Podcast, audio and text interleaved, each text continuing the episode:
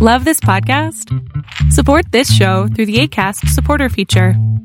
It's up to you how much you give, and there's no regular commitment.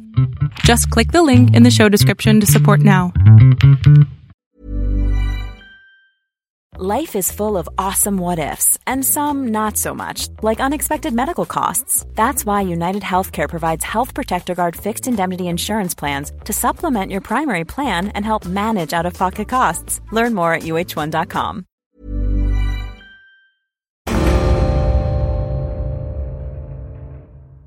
The uh, Allies understood that Hitler was very committed to a uh, an occultist strategy where he used all sorts of uh, magical elements to make his uh, uh, military strategies.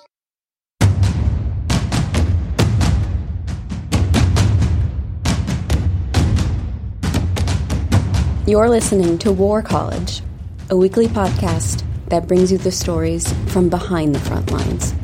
Here are your hosts.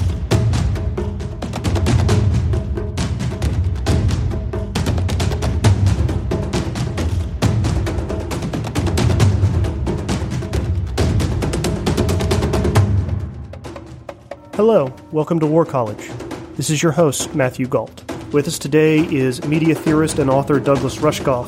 Rushkoff has written novels, comic books, and nonfiction works. He's produced documentaries for PBS, lectured at Google, and warned of the dangers of social media. Today, he's here to talk to us about Aleister and Adolf, a comic book about the occult conflict underpinning World War II. It stars General Patton, Rudolf Hess, and James Bond creator Ian Fleming, and it's true mostly. Douglas Rushkoff, thank you so much for joining us. Hey, thanks for having me. So, I want to start off by explaining one of the central figures of this story, famed British occultist Aleister Crowley. Could you tell our listeners who he was and why he was important to the Allied war effort? So, Aleister Crowley was, you know, the classic British occultist, maybe the, the preeminent and archetypal one. He, uh, you know, climbed mountains. He did yoga. He, uh, had, uh, somewhat abusive relationships with women and self-abusive relationships with drugs. And um, he was very much about finding other dimensions and other beings and mapping the the terrain of the psyche and getting in touch with his own will you know, he his uh, uh, motto was, uh, you know, do what thou what thou wilt should be the whole of the law. Meaning, you have to really find your will and then learn to express that will. He was, you know, he was considered the, you know, the beast. They called him the, you know, the dark, darkest, most evil man in in the world and that's really just because people didn't understand what he was about and also because he didn't really shy away from people thinking of him that way you know the more afraid people were of him uh, the more power he had in, in a certain respect. Less known, I think, to the general public was that he was involved in both World War One and World War Two as a propagandist. And World War One as a kind of a double agent, ultimately on the side of the Allies and America and trying to help get America behind the war effort. Right. He was actually in America during World War One, working for a pro-German newspaper, but attempting to make it appear ridiculous from the inside. Yes, he was. Uh, well, he and he did a lot of things, but but his main uh, his main uh, job really was to uh, uh, get American citizens behind uh, behind the war effort, um, because as you know, you know Woodrow Wilson ran on a peace, you know, on a peace platform, and ended up really that's when public relations was invented by guys like Ed Bernays and, and the Creel Commission was really to get America behind the war when they were elected a president to keep them out of the war. But in World War II, he was much, much older and he got involved in more occult disinformation, if you will. You know, the, the uh, Allies understood that Hitler was very committed to a, uh, an occultist strategy where he used star charts and uh, all sorts of uh, magical elements to make his uh, uh, military strategies.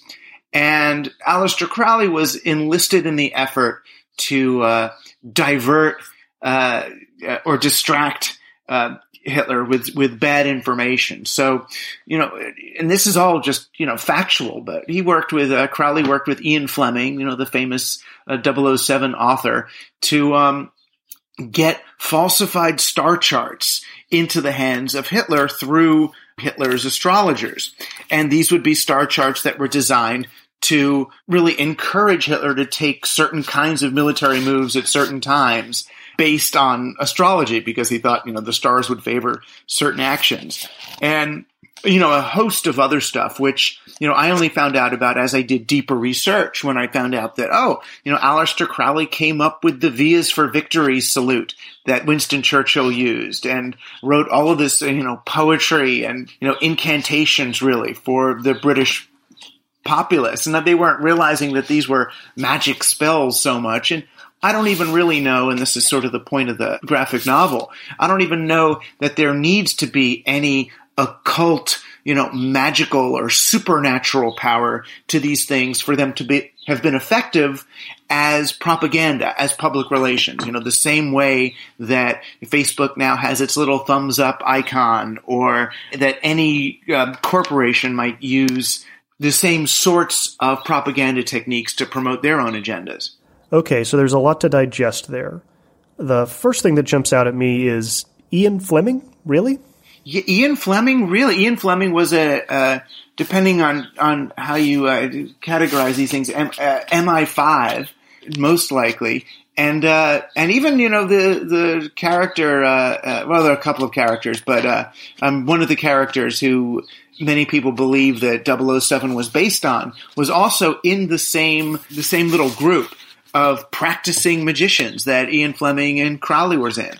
And they were, uh, you know, on the one hand, people were interested in all this stuff as parlor tricks. You know, you'd go in, you'd the same the, the way uh, uh, maybe in the 20s or 30s in America, you see uh, people going to uh, uh, you know the Masons and you know, doing weird rituals or, you know, the skull and bones. You know, there are these, all these, you know, secret societies that have these very complex rituals. And, you know, usually we think of them just as sort of as hazing or as a way to make sure everybody feels like they're part of some wonderful, weird, dramatic thing. But um, when these folks are doing it, you know, whether it's uh, the Golden Dawn or one of these other uh, occult societies are doing it, um, they're seeing it as much more real. They're seeing these as practices, either as ways to get their own minds into a higher state or to actually penetrate one of the uh, seeming boundaries of reality and get into another into another zone. And that's really the question that I keep looking at, uh, and that I look at in this book is is the magic real? Are they doing something supernatural when, you know, when Crowley makes a, a sigil, which is a, uh, kind of a, a logo that's created through a ritual and then disseminates that logo, that sigil. Is something magical happening or is it more of a psych out? Is it more like, okay, the Hitler believed that the swastika had actual power that the symbol itself, as it replicates, has power. Now, it certainly has effect. You know, if people see a swastika coming, just like when people see the skull and the skull and crossbones of a flag on a pirate ship, that doesn't make you smile. It put, makes your heart beat fast. So, is it a magical symbol that makes your heart beat fast, or is it just your associations with that? That symbol has been invested with power by all of the pirates who are willing to fight under it. Uh, so, that's sort of the question that I'm looking at. What is real and what is a psych out?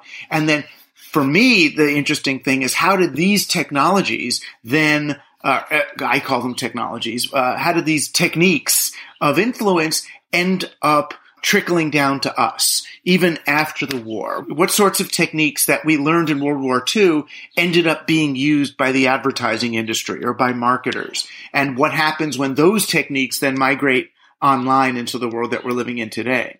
The way you establish the conflict in this book is interesting. It makes it seem like a, a fight between brands, right? The V versus the swastika. Mm-hmm.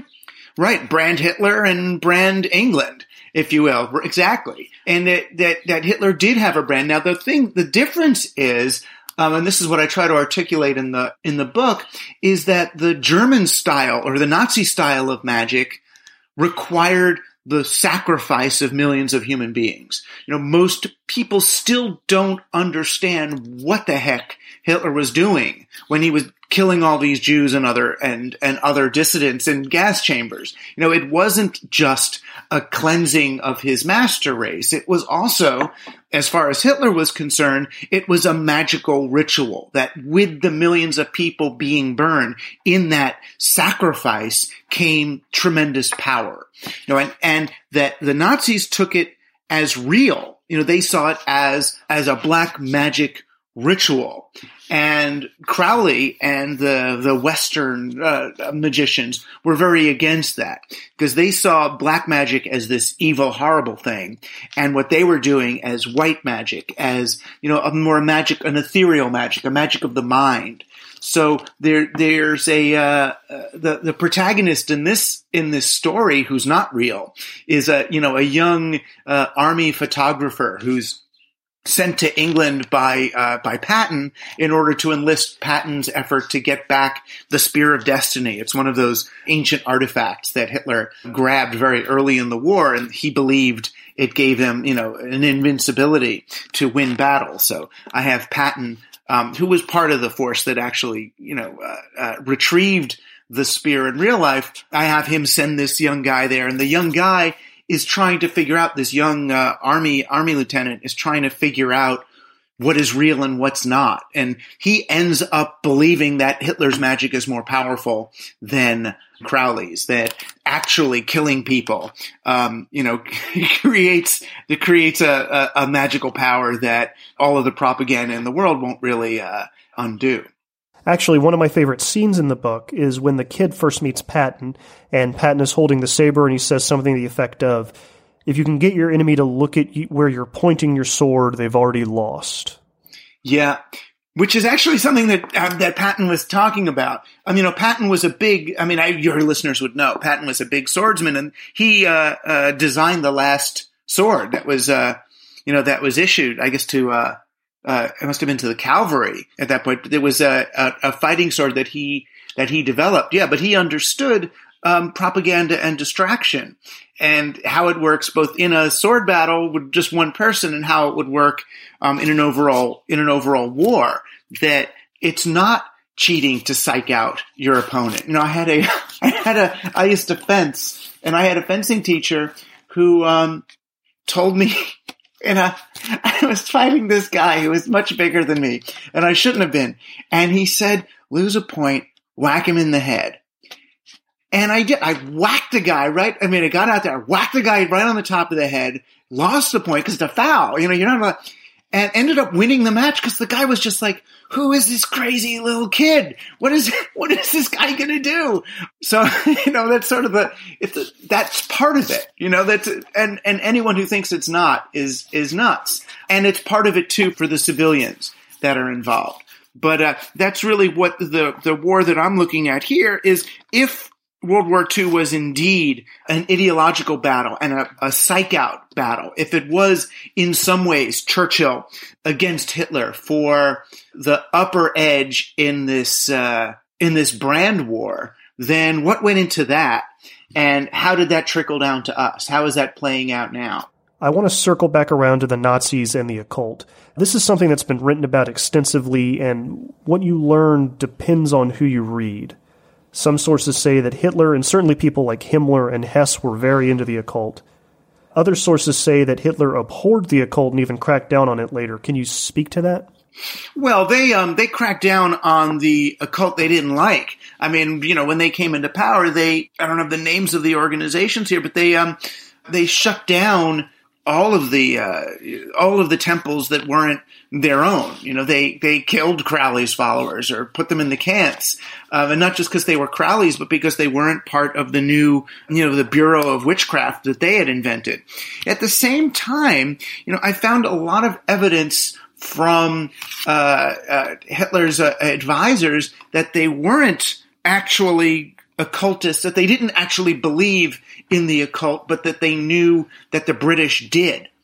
And that they were doing things to frighten the British into thinking that they had some occult leverage over them when actually it was all for show. And, you know, I don't really, I don't believe that. I think if anything, it was more the other way around that as the British realized just how committed to the occult um, that the Nazis were, they knew that if they could infiltrate the occult, that they could steer him in particular ways. You know, they did get Rudolf Hess to, you know, to fly to Scotland, you know, believing that they were going to sign some kind of a peace treaty with him. You know, we do we do have evidence that that through the occult societies and occult connections that the British were able to make a serious dent. You know, there were uh, military moves that Hitler made that were based on Crowley's star charts. You know that they were based on any star charts at all is uh, is fascinating, but they were based on falsified ones. Uh, means that we did have uh, we, meaning the Allies, did have some effect. Can you tell us about Rudolf Hess, uh, kind of who he was and what his connection was with the occult? Yeah, I mean, well, Rudolf, Rudolf Hess was, um, in some sense, he was the deputy, uh, you know, the deputy Reich. He was, uh, you know, as I researched him, it turned out he was much more powerful than I previously thought. But he was originally in a uh, magical lodge that was associated with Crowley. So, you know, they were essentially uh, magical, magical colleagues who ended up, you know, on the opposite side um, of the war. And uh, Rudolf Hess was was uh, part of the the SS that that who who uh, shut down the Crowley affiliated lodges or, or covens and put those folks, you know, put those folks away. So when, um, you know, Crowley was part of an effort um, that really that Fleming that Fleming ran to get Hess to England on false pretenses. They got him to fly a plane over to Scotland where he thought he was going to meet with Crowley, and instead he was interrogated by uh, you know by British intelligence and after they didn't really get anything from him, there's a lot of evidence, although it's not certain, that they let Crowley interrogate him. Crowley apparently interrogated him with mescaline, uh, you know, which is a, a strong psychedelic drug, and uh, then Hess went nuts after that. Um, but apparently they didn't really get good information from Hess and all that. Um, that Hess was was more, you know, upset at having been uh, you know, having been fooled into going over there, but um, and and then being captured, but uh, they, they didn't actually uh, you know find out so very much. Cool fact: A crocodile can't stick out its tongue. Also, you can get health insurance for a month or just under a year in some states. United Healthcare short-term insurance plans, underwritten by Golden Rule Insurance Company, offer flexible, budget-friendly coverage for you. Learn more at uhone.com. I'm Sandra, and I'm just the professional your small business was looking for. But you didn't hire me because you didn't use LinkedIn jobs. LinkedIn has professionals you can't find anywhere else, including those who aren't actively looking for a new job but might be open to the perfect role, like me. In a given month, over 70% of LinkedIn users don't visit other leading job sites. So if you're not looking on LinkedIn, you'll miss out on great candidates like Sandra. Start hiring professionals like a professional. Post your free job on linkedin.com/people today. One of the things I think is really fascinating about this book is how much of it is um, true, how much of it is demonstrably true, and so much of it is, as you and or Grant Morrison, I think, say in the introduction, uh, is about how you connect the dots. So I'm wondering, what were your primary sources for this? Uh, you know, who were you reading? Gosh, I mean, I read almost everything I could get my hands on that had to do with. I didn't read traditional, you know, World War II stuff because that usually dealt with generals and battle plans and things like that. So, I mean, I ended up there was one book called uh, uh, what was it called, like Secret Agent Six Six Six, which was you know three quarters of it or more was about Aleister Crowley and World War One. But then there were a brief section near the end about what you know Crowley's involvement in World War II, and um, I used that in those footnotes then to go out into you know all the other sources I could find. But it was you know largely uh, Crowley biographies, um, Fleming biographies. Um, uh, most of the occult stuff on the Nazis was on the sort of the Nazi side of it but it was still interesting to see, uh, you know, the really the dark stuff that they did that you know makes uh, America's MK Ultra look like, you know, child's play, you know, with the stuff they, the kinds of experiments they did with um, hookers and Jews and convicts, and you know, sewing things into their bodies, and and then really trying to distinguish between what was medical research and what was something else. You know, understanding human beings' pain threshold has limited medical value at a certain point. You know, they're not looking at anesthesia, they're looking at something else. So, you know, I started to, to look at which sorts of experiments seem to be scientific in nature and which seem to have other purposes. Ch- some of Churchill's stuff, it was more, for me, it was more interesting to look at daily newspaper coverage of these things. And you'll see, oh, look, they're putting all of these little poems. You know, they put poems every week or, or more, you know, encouraging poems for the people about how we're going to win the war and England stand fast and, you know, uh, you know, stand against the enemy and all of these light things that you don't really see written about so much in the history books, but then you'll see that these are, some of these are Crowley's poems. So you've got, you know, uh, an occult British magician writing poetry that's ending up in the morning newspaper as, you know, with little flowers and decorations around it as the encouraging affirmations for the, the, the English public to read while they're getting bombed. So Crowley is the central figure of this book. He towers over the whole thing, but so does Adolf. His name is right there in the title, but the only picture of him is on the front. Was it a conscious choice to keep him in his image out um, and just have him haunt the work? Yeah, I mean, on a certain level, I wanted it to be clear that, Hitler, the character, doesn't really matter. I mean, partly, yeah, we're on Crowley's side in this, or certainly on the the, the British side uh, and American side in this.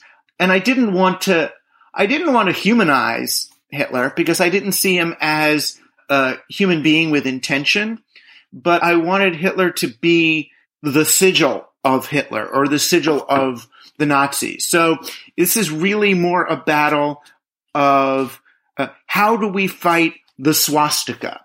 You know, how do we fight and, and that really as the sigil that that that we're fighting against more than uh, Hitler himself, and also Hitler as a character is he's not interesting to me as a character because first we've seen him so much; it's so hard to even show him without it being uh, a satire on some level or some kind of a caricature, and it it diminishes the power because the real power was the way that it was the mimetic power of the Nazis. You know, which is why it's sort of interesting today when we see, you know, the alt right and the neo Nazi movement using mimesis more than they are traditional propaganda. We're seeing these same magical techniques uh, reemerge. You know, the the alt right using Pepe the Frog, and if you look online, the actual the magical rituals and incantations that are around him, the you know the stated intent of this stuff to disseminate uh, mimetically really comes all the way back from from these much earlier uses of memes and decentralized magic to uh, to promote the cause you dived right into a topic that I hoped you would, and that's what you see as the central message of this book. We've been dancing around it the entire time, but I think you just put your finger on it. Can you can you explain a little bit more? Yeah, I mean it's interesting. I, what what I was really writing about in this book was the way the mimetic, propagandistic, and magical techniques of hot war propaganda ended up migrating from the the battlefield into marketing. You know, so that in a sense, I'm saying the, the fascists won the war. You know, even though the Nazis lost, the magical techniques ended up being used on our populations. So the same sorts of magical uh, uh, techniques that were used to charge the Nazis' uh, uh swastika or Winston Churchill's Vias for Victory sign end up being used to charge the logos of corporations today. And that the, you know, so the war industry became the culture industry, you know, and the, uh, the oddest thing about it, I mean, I wrote this book, I wrote it about four years ago, and it just took this long for it to get drawn and published, is that what we've seen over the last year, really, is those cultural techniques migrate back over into politics. So, you know, we see it was really, uh, you know, reality TV and American Idol, which created the bridge for the values of consumerism to uh, trickle down or over into citizenship. So now most Americans can't really distinguish between their roles as consumers and their roles as citizens. Well, you, you make a purchase or you vote for a candidate, as if your vote for a candidate is the same as picking which contestant on American Idol you want to win the contest, as if it's some statement of personal belief and self-expression rather than a tool for enabling uh, civic function to go on. What do you think it was about World War II that was so ripe for this kind of thing to take place? Why did it come out of this specific war? Why didn't it happen in World War One or another war before that? Well, I mean, I feel like the the wars before World War II were still basically family squabbles between monarchs that happened to have control over armies. You know, it was these these weird family fights and territorial disputes, these, these strange royal spats. Whereas what preceded World War II was really a new a new way of looking at the world. You know, uh, Mussolini was, uh, you know, the proto-fascist. Mussolini was on the cover of Time magazine twice as a hero. You know, before he was an enemy, you know, Time Magazine and Hugh Sidey and those folks, they thought this is going to be the answer for our labor problems is fascism. This works where we're all part of this one thing. And it seemed to be the answer for the industrial age.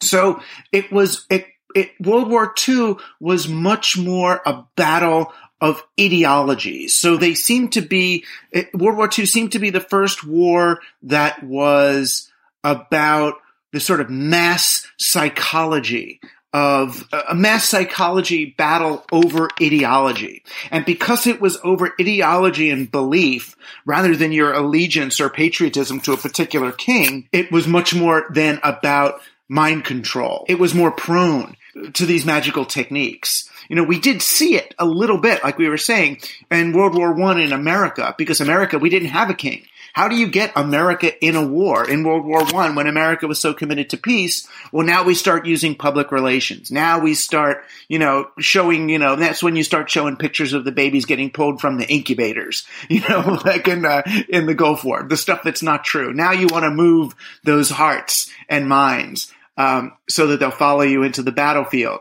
You know, it's a different job.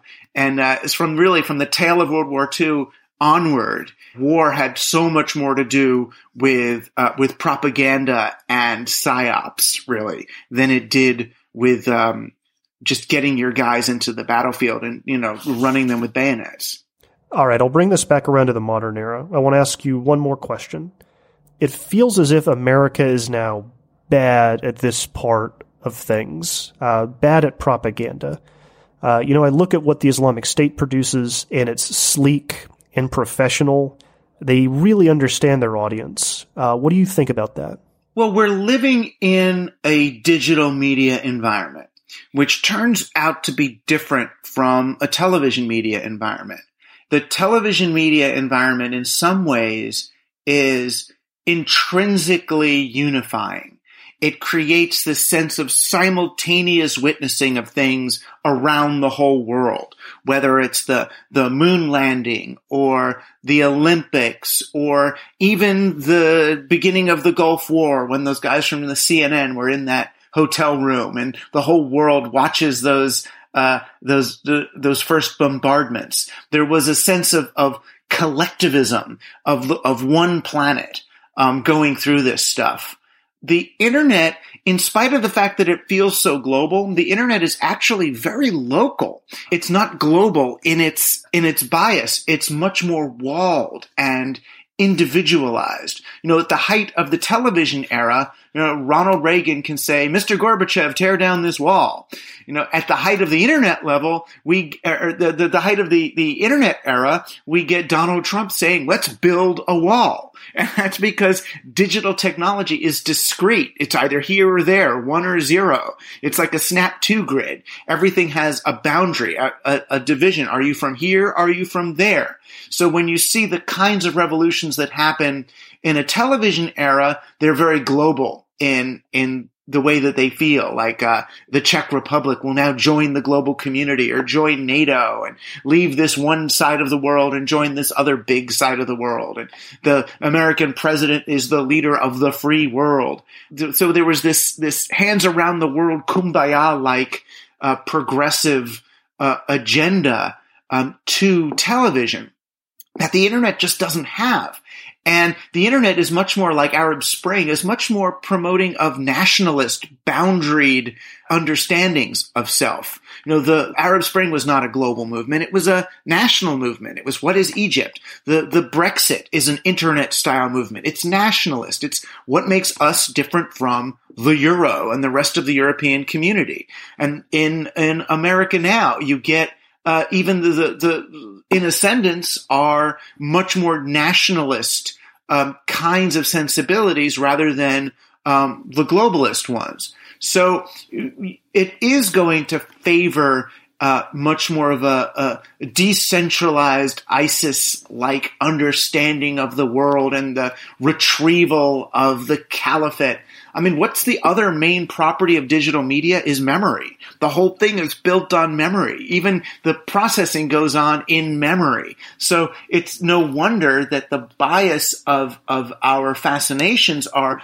about recalling things, retrieving things, make America great again, bring back the caliphate. All of these very old ideas end up, you know, retrieved and reemerging in a digital space. So it's very hard to promote a unified globalist universal agenda. And the way I would argue the way to fight against the more dangerous forms of nationalism or ISIS or uh, Arab nationalism in this media space is locally, not nationally, is, you know, help to promote local and felt alternatives you know you promote you promote uh, how are you connected to your community? And you have to think of your real on the ground communities as the most resilient entities in such a struggle rather than your kind of giant abstracted nation states which really don't mean that much to people in the in the long run. You know, we understand those of us who've read history that nation states are really the first artificial construct. People lived in city states, which were then kind of artificially connected into these nation states um, that that don't feel so real. You know, even in America, you'll see people talk about states' rights over over federal rights, and that that uncomfortable feeling people have about the federal government getting involved in their business. And that's because they understand they have this feeling like the federal government is an abstraction, that it's not real, that they can't understand what I'm going through right here in my community on the ground. Um, so I think we need to promote a, a kind of a more grassroots, bottom up, local sensibility that will end up much more resilient and, and better able to resist the pull of these uh, uh, more personalized ideological magnets that are really drawing a heck of a lot of our people toward them. Douglas Rushkoff, thank you so much. The book is Aleister and Adolf. It's put out by Dark Horse. Check it out. Thank you so much for listening to War College. This was an oldie but a goodie. I am your humble host, Matthew Gault. Kevin Knodell is still overseas, and Derek Gannon will be back with us shortly after his tour of duty with the Hippos is completed. If you like the show, please leave us a rating and a comment on iTunes. You can find us on Twitter at war underscore college. We'll be back next week. Until then, stay safe.